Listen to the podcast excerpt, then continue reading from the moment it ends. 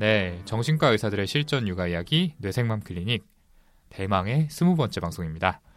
오늘 방송 참여한 저희들 소개 먼저 드리고 시작할게요. 네, 안녕하세요. 35개월 인후, 15개월 준후 두 아들의 아빠인 김지용입니다. 네, 안녕하세요. 29개월 유리 아빠 정신건강의학과 전문의 허규형입니다. 안녕하세요. 소아정신과 전문의 손인정입니다. 예, 그리고 저는 곧 24개월을 맞는 은호 아빠 정신건강의학과 전문의 오동훈입니다. 자, 어느덧 2017년의 끝자락입니다. 오늘 네. 날짜가 그러네요. 12월 29일이죠. 맞습니다. 네, 또. 방송 나가는 날짜는 2018년이죠. 그렇죠. 2018년 아. 7월 1일. 예, 네. 정말 연말 of 연말인데 어떻게 다들 잘 지내고 계신가요? 저희 집 같은 경우는 이 크리스마스 때 아이가 아파서 어디 가지도 못하고 집에만 있었어요. 음, 저런. 네. 제가 저희 아이가 그렇게 아픈 건 처음 봤거든요. 열이 40도가 넘어서 막 40.6도, 40.7도 이렇게 지키더라고요. 이러다 열경기라도 하는 거 아닌가 엄청 걱정을 했었어요. 애도 힘든지 이 보채지도 못하고 그냥 저한테 아이고. 안겨서 음. 앉은 채로 잠을 자더라고요. 음. 예. 다행히 이제 하루 만에 좋아져서 이제 지금은 좀 괜찮은 상태인데 이 최근에 독감이 굉장히 유행이라고 하니까 이 청취자분들도 아이들 건강에 좀 신경 쓰셔야 될 것 같아요. 밖에는 못 나간 대신에 제가 이 연휴 기간에 좀 가정적인 면모를 발휘해서 요리를 직접 만들어 먹었는데요.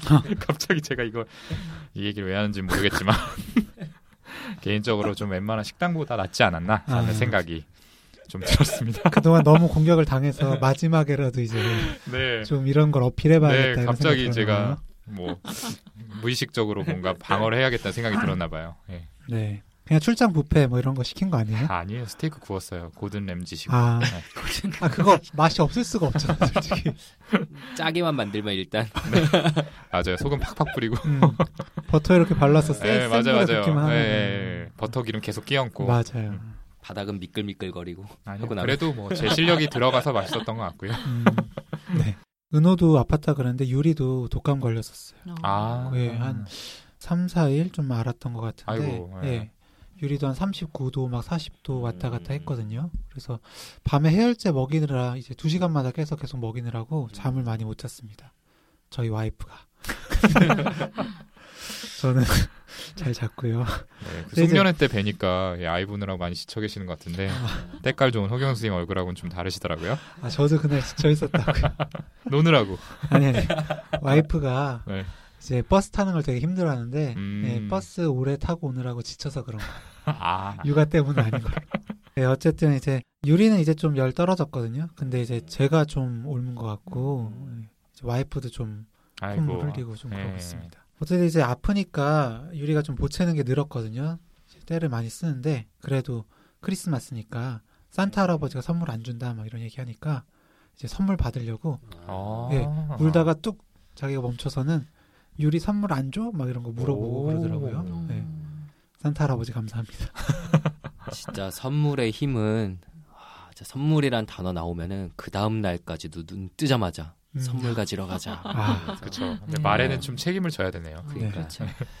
저희 집은 이제 첫째가 생일이 1월 1일인데, 어, 맞아. 네, 맞아요. 그 자연분만한데 음. 신기하게 딱 예정일에 나왔었거든요. 음. 12월 31일 나올 뻔했었는데, 근데 이제 12월 20일이 저희 형 생일이고, 막 크리스마스도 있고, 1월 1일에 저희 첫째 생일, 1월 3일은 첫째 조카 생일 막 이래요. 그래가지고 아, 가족끼리 만날 일이 정말 많고 막 케이크 뿌릴 일도 많은데 이제 막 선물 주고받을 일도 진짜 음. 많잖아요. 약간 통장의 보릿고개네요. 어, 그쵸. 네. 애들은 진짜 아, 신나가지고 저도 이런 시기가 있어요. 어. 예. 이렇게 몰려 있는 시기. 집에 네. 점차 이렇게 막 자동차 개수만 막 늘어나고 있는데 네네. 아 이거 선물 준비하는 것도 계속 일이더라고요 진짜. 어. 그렇죠. 네, 바쁘셨겠네요, 그죠? 음.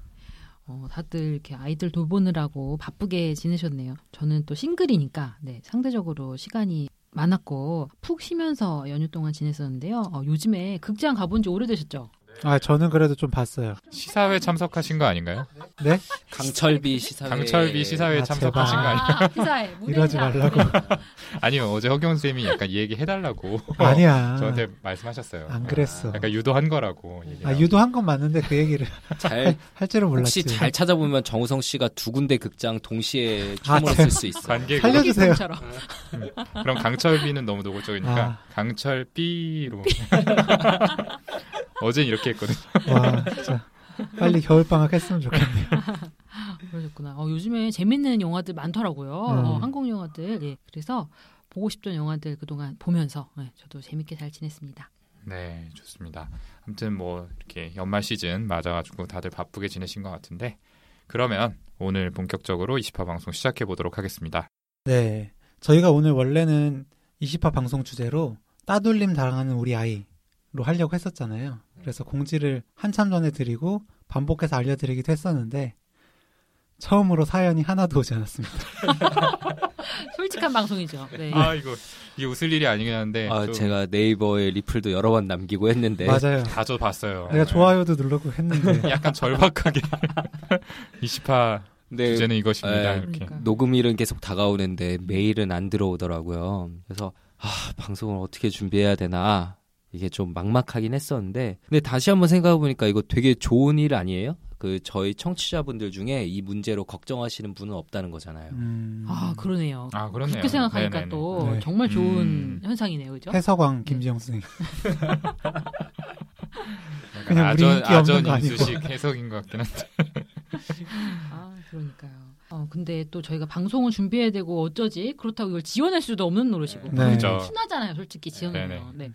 어, 그래서 이제 고민하던 차에 한 청취자분께서 어, 많은 분들이 함께 궁금해하시고 또 공감하실 수 있으실 만한 어, 정말 좋은 사연을 며칠 전에 따끈따끈하게 네. 보내주셔가지고요. 네. 다행히 저희가 오늘 이 자리에서 어, 이렇게 또 방송을 진행할 수 있었던 것 같아요. 네, 그러면 허경 선생님, 어, 제가 왜 진행을 하고 있지? 아니 하세요. 예. 계속 하십시오. 예. 허경 선생님 그러면 오늘 사연 요정 예 부탁드릴게요. 네. 안녕하세요. 전 25개월 아들과 매일 전쟁을 치르고 있는 엄마입니다. 요즘 아이와의 마찰로 매일 정신적으로 너무 힘든 저인데 우연히 알게 된 뇌생맘 클리닉을 통해 아이를 재우고 매일 1시간씩 팟캐스트를 들으며 마음의 위안을 받고 있답니다. 다름이 아니라 저희 아이는 아직 어린이집을 다니지 않습니다. 그래서 또래와의 만남을 엄마인 제가 적극적으로 찾으려 노력 중인데 요즘 고민이 생겨서요. 저희 애가 장난감을 만지려고 하면 주위 또래 아이들이 내 거야! 를 외치면서 마찰이 자주 생깁니다. 다행히 저희 아이는 아직 그러진 않지만 상대 아이가 장난감을 잡고 그것이 저희 아이 것이어도 내 거야를 외칠 때 저와 상대 엄마가 어떻게 해야 하는지 너무 모르겠어요. 또 저는 저희 아이에게 어떻게 말해 주어야 혹시라도 상처를 받지 않게 될지 또한 궁금합니다. 꼭꼭꼭 사연으로 다뤄주세요. 감사합니다. 네, 사연 잘 들어봤습니다. 정말 아이들이 있는 집에서라면 모두 다 하실 만한 고민이 아닐까 싶은데요. 네. 저도 최근에 아이를 데리고 친구들하고 좀 만난 적이 있는데 한 친구가 이제 애기 선물이라면서 저희 애랑 다른 친구 애한테 인형을 하나씩 선물을 한 거예요. 음. 근데 하필이면 그 인형이 그 핑퐁 음. 상어 인형이었던 음. 거죠. 네, 엄마 상어랑 아기 상어 이렇게 아, 하나씩 사와서 눈 뒤집히죠, 그거. 그쵸. 차라리 엄마 상어만 둘, 아기 상어만 둘 이랬으면 괜찮았을 텐데 예. 하나씩이다 보니까 저희 아이가 너무 너무 좋아하면서 인형을 두 개 다 붙잡고 이제 내놓지 음. 않으려고 한 거예요. 음. 근데 이제 다르니까. 그 다른 아이는 굉장히 어리거든요. 이제 막 8개월, 9개월 이 정도밖에 안 돼서 아직 그 인형에 대한 개념이 없어요. 그러니까 저희 아이가 막 끌어안고 놀다가 이제 갈 때도 안 놓겠다고 막 때를 쓰는 거죠. 음. 그럴 만하죠. 예, 그래서 처음에는 부드럽게 타이르다가 안 돼서 결국에는 이제 단호하게 안 돼, 이거는 안 되는 거야. 놔두고 왔는데 아이가 한참 을 울긴 했지만 뭐 별 수가 없었습니다. 음. 예. 음, 네, 유리도 좀 가해자 쪽이긴 한 것 같은데.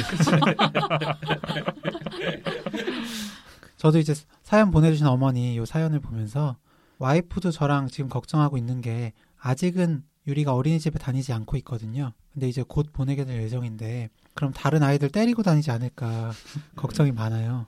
이제 문화센터 끝나고 이제 그 선생님이 비타민을 이렇게 나눠주시더라고요. 그런데 이제 친구들 거 막 다 뺏으려고 막 손 이렇게 주먹 쥐고 있으면 그거 손가락 하나하나씩 막 피고 있어요. 친구들 손가락을. 네. 그렇게 하고 또 이제 방금 오동호 선생님이 핑퐁 얘기해서 생각이 났는데 그 코엑스에서 유아교육전 할때 이제 음. 같이 갔었는데 핑퐁 이제 인형 탈 쓰고 있는 그 사람 있잖아요. 네네네. 그분한테 가서 막 좋으니까 막 안아달라고 하고 막 악수하고 막 그러는데 다른 아이가 또 이제 악수하려고 왔어요. 네. 그랬더니 그 손을 잡고 막 힘으로 찍어 누르는데 아귀를 이렇게. 네.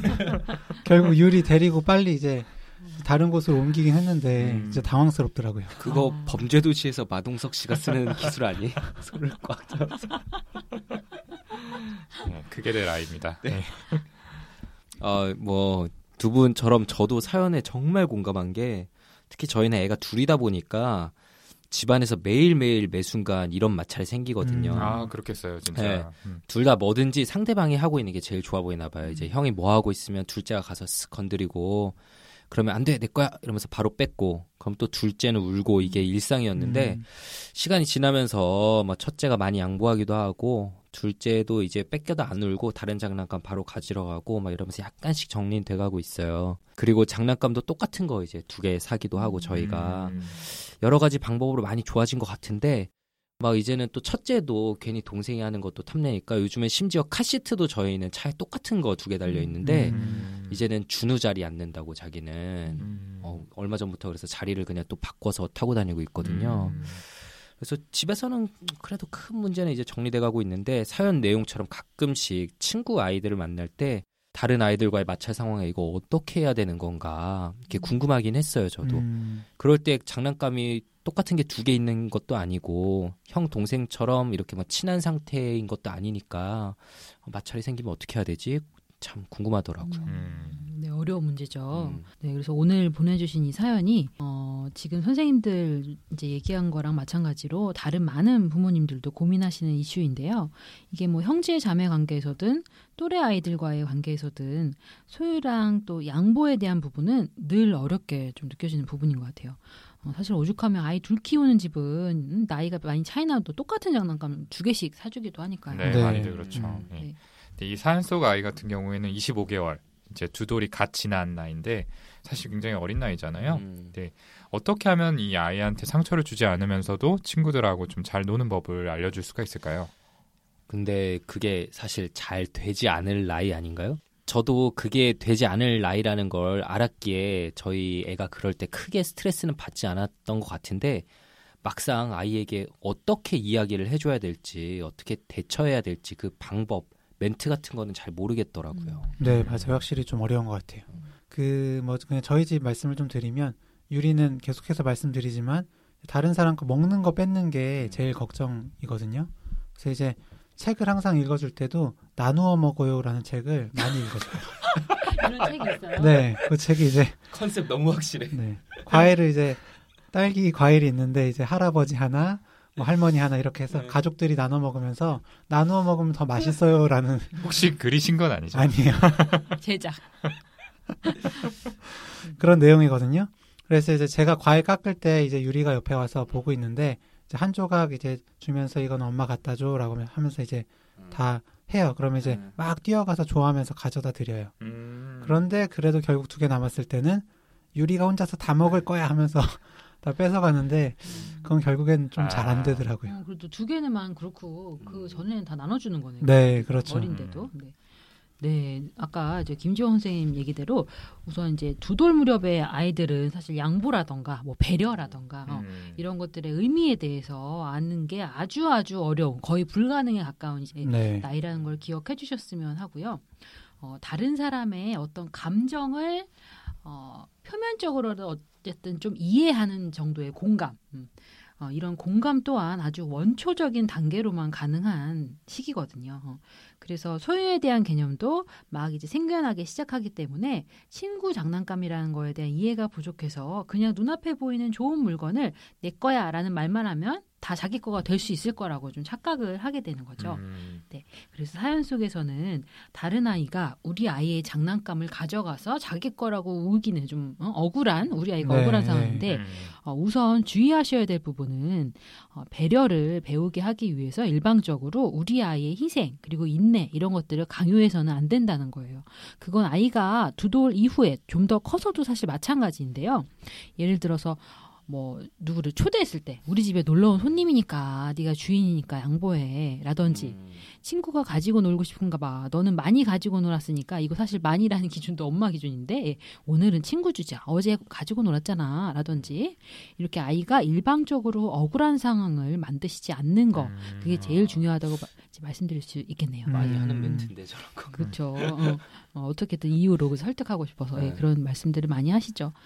어, 상대방 아이에게는 우리 아이에게 하듯이 개입을 굉장히 적극적으로 말할 수 있는 상황은 조금 민감해서 네, 네, 그렇죠. 않죠? 네. 네네. 아이도 사실 어리기도 하고 그 아이도 뭐 두돌 무렵일 테니까요. 그리고 상대방 보호자도 함께 있는 상황인데다가 예. 그래서 제일 이상적인 건 상대방 어머니가 알아서 조금 챙겨주시는 건데 네. 아 이거 땡땡이 거 아니지?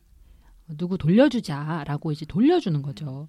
근데 상대방 어머니도 머뭇거리고 우리 아이만 속상한 상황이라면 이제 부드럽게 상대방 아이에게 이 장난감 우리 동훈이도 가지고 놀고 싶구나.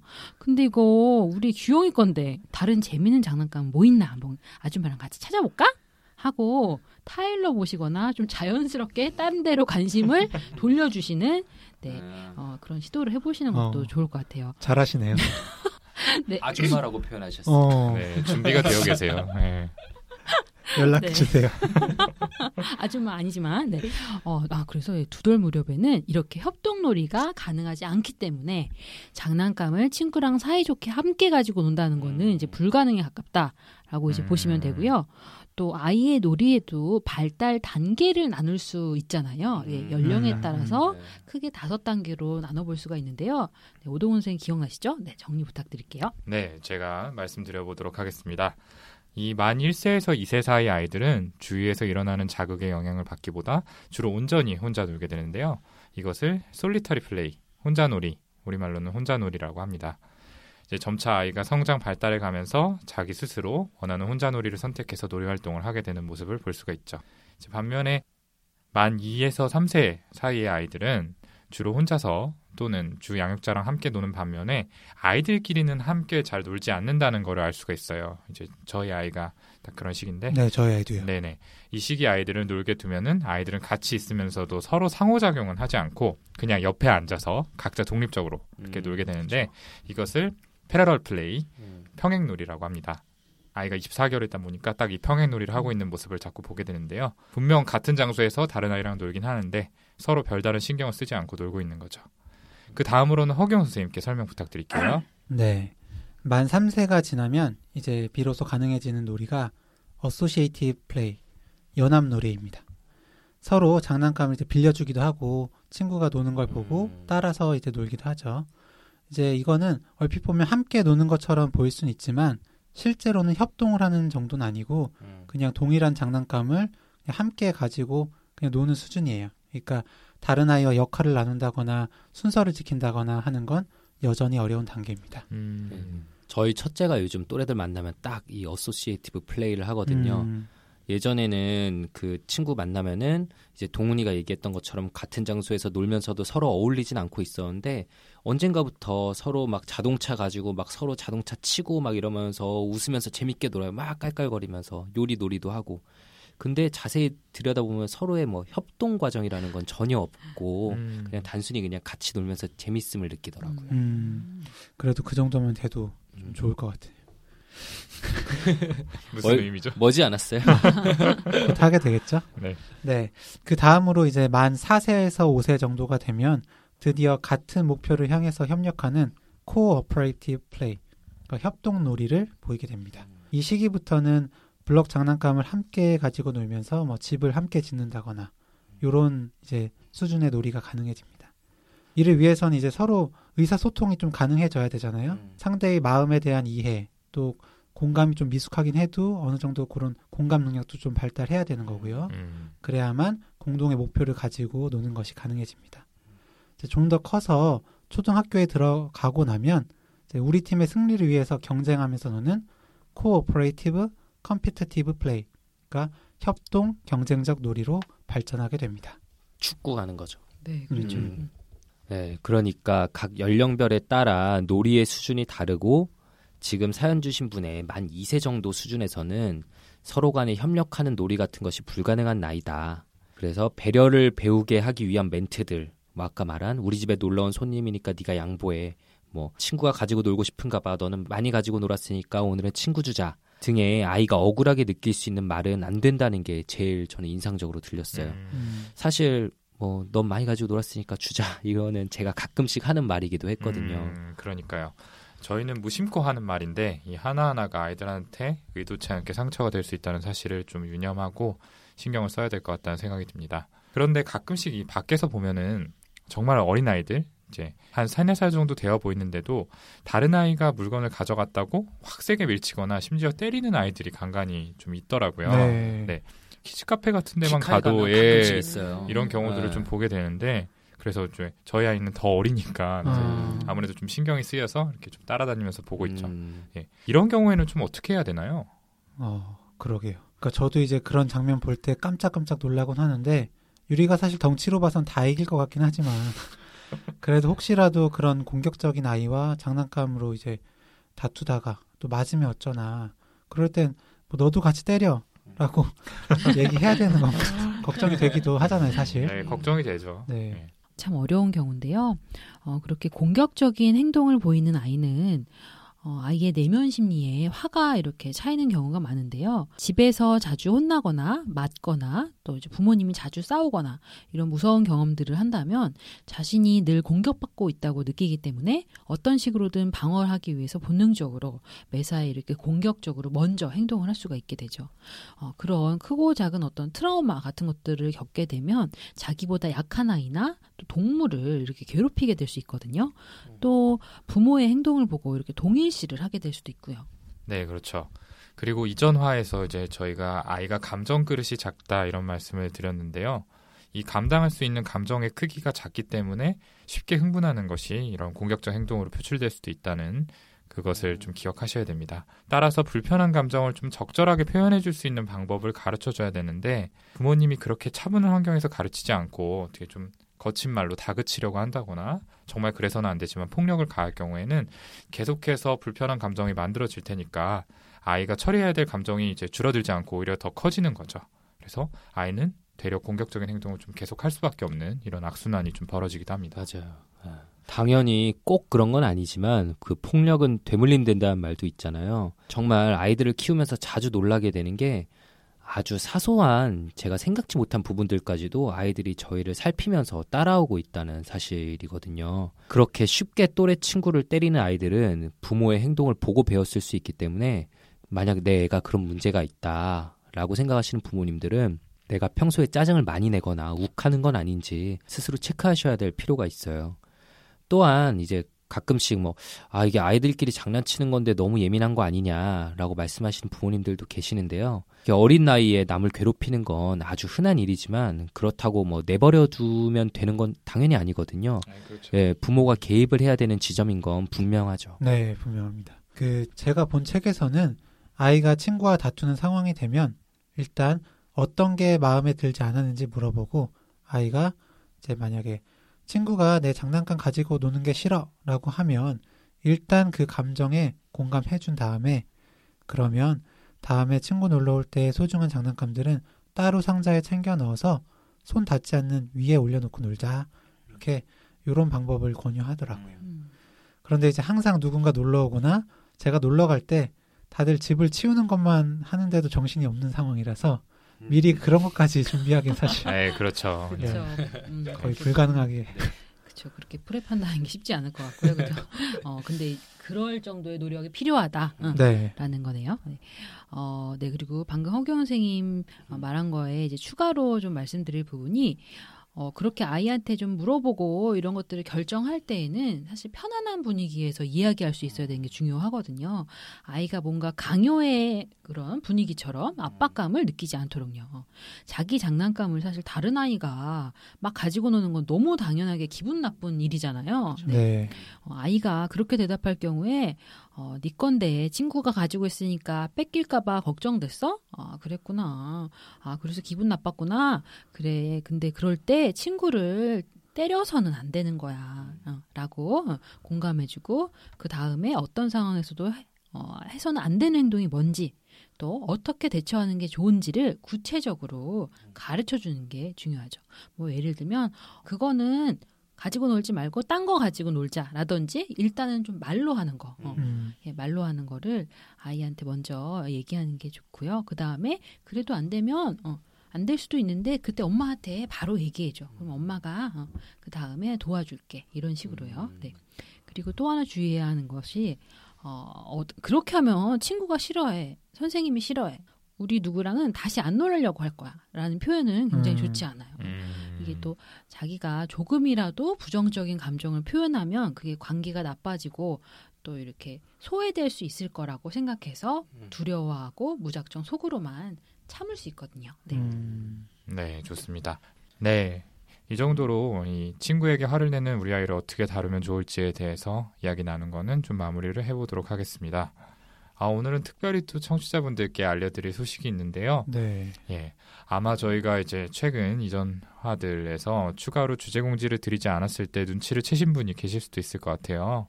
근데 일단 오늘 방송을 마지막으로 저희 내생만 클리닉은 좀 휴식기를 가지려고 합니다. 처음 저희가 방송을 시작할 때 20화 분량으로 계획을 하기도 했고요. 한편으로는 이제 저희도 본업하고 병행을 하다 보니까 조금 휴식의 필요성을 느끼고 있어서 조금 재충전을 시간을 가지려고 하는 건데요. 네. 네. 처음 시작할 때뭐 저희가 예상했던 것보다 정말 많은 분들께서 청취를 해주셔서 정말 감사하기도 하고 또 한편으로는 죄송한 마음이 듭니다. 근데 뭐 완전히 끝내는 게 아니죠. 네. 네. 이제 겨울 방학 정도라고 생각을 해주시면 좋을 것 같아요. 네. 그 제가 이 육아 팟캐스트를 해보자고 여기 있는 다른 뇌부자들 멤버들을 제일 좀 꼬시고 손인정 선생님을 섭외하고 막 이랬었는데 그 이유가 이제 정신과 의사로 일하면서 생애 초기 경험의 중요성에 대해 느낄 때가 너무 많았기 때문이에요. 어린 시절 부모님과의 관계 그리고 경험이 그 사람의 인생 모든 걸 결정하는 건 절대 아니지만 아주 큰 영향을 미친다는 건 너무 명확한 사실이거든요. 그런데 저 같은 경우 이제 뭐 소아정신과 전문의도 아니고 초보 아빠로서 감히 내가 육아에 대해 뭐 전문가라고 이야기할 수 있나라는 부담이 좀 크기도 한 게 사실이에요. 그런 만큼 저와 같은 고생을 하고 있을 그리고 서로 공감할 수 있는 부모님들 입장에서 좀 중요하고 궁금한 이야기들을 해보려고 지난 5개월간 나름 노력을 했는데 청취자분들께 얼마나 도움이 됐을지는 잘 모르겠네요. 네, 저도 이렇게 어, 이미 아이를 실전으로 키우고 있는 네, 우리 멤버분들 네, 이야기를 들으면서 네, 어, 굉장히 또 저도 미리 예, 그런 것들에 대해서 배우고 또 느끼는 음, 어, 순간들이 굉장히 많았고요. 그리고 이렇게 스무 번의 방송 동안 또 청취해 주시는 분들이 한 분 한 분 늘어갈 때마다 어, 진짜 감사하고 기쁘고 더 열심히 고민하고 도움을 정말 드리고 싶다라는 생각이 커져갔던 것 같아요. 네, 더 책임감도 커졌고요. 어, 특히 멀리 해외에서까지 네, 저희한테 응원 메일을 보내주시고 사진도 보내주시고 그러셨잖아요. 네, 그럴 때 또 댓글도 많이 달아주셨고요. 그럴 때 그런 것도 읽어보고 또 저도 좋아요도 누르면서 네, 보람도 많이 느꼈고 또 이렇게 인터넷 방송이라는 매체를 통해서 많은 부모님 또 조부모님 어, 이렇게 많은 청취자분들과 또 소통할 수 있었던 소중한 시간들이었던 것 같습니다. 다시 한번 감사하다는 말씀 드리고 싶고요. 네, 어, 재충전의 시간을 갖는 동안 더 열심히 공부하고 성숙해져서 돌아오겠습니다. 네, 기다려주세요. 네, 맞습니다. 어, 저도 정신과 의사고 또 아이를 키우고 있지만 이 아이를 키우면서 참 모르는 게 많다라는 생각이 들었는데요. 이렇게 방송 준비하면서 공부를 좀 할 수 있어서 저 나름대로도 좀 성숙해질 수 있지 않았나라는 생각이 들었습니다. 한편으로는 이제 저희가 공부를 하면서 방송을 준비하다 보니까 조금은 미흡한 부분이 있지 않았나 싶었는데 그럼에도 불구하고 저희 내생활 클리닉 청취자분들은 참 따뜻한 응원 메시지를 보내주시는 분들이 많아서 음. 저희가 힘을 낼 수 있었던 것 같아요. 참 마음이 많이 훈훈했고 중간중간 지치는 순간들이 있었잖아요. 예, 그때도 청취자분들 네. 덕분에 힘을 낼 수 있었습니다. 감사합니다. 오동훈 선생님 이 뇌생만 클리닉을 진행하다가 도중에 진로를 바꿨다는 소문이 있던데 맞아요. 사실인가요? 아, 네, 맞습니다. 예. 굉장히 터닝 포인트가 됐네요. 네. 네, 저는 2018년부터 이제 소아정신과 전문의 자격증을 취득하기 위해서 예, 2년간의 펠로우십 과정을 거칠 예정입니다. 네, 그러니까 네. 축하드립니다. 감사합니다. 저도 어쨌든 이제 오동훈 선생님처럼 방송 준비하면서 하, 내가 이렇게 모르고 있었구나라는 걸 진짜 많이 느꼈고 음. 진짜 사연 읽고 답 준비하면서 많이 찾아보고 또 손인정 선생님한테도 정말 도움을 많이 받았습니다. 아, 예, 맞아요. 아유, 정말? 네. 고맙다는 말씀 전합니다. 덕분에 이제 유리가 무럭무럭 자란 그만큼은 아니지만 저도 조금은 육아에 좀 익숙해진 것 같고요. 역시 청취자분들께서 사연 보내주시고 또 고민할 수 있게 도와주신 그 덕분인 것 같습니다. 네, 청취자분들 정말 감사드립니다. 네. 그러면 더 좋은 모습으로 찾아뵐 그날을 기약하면서 저희는 이만 인사드리도록 하겠습니다. 그동안 청취해주시고 응원해주신 여러분께 다시 한번 진심으로 깊은 감사의 말씀을 드립니다. 그리고 2018년 새해에도 우리 아이들 모두가 변함없이 건강하고 또 행복하게 자라기를 진심으로 바라겠습니다. 감사합니다. 안녕히 계세요. 감사합니다. 감사합니다.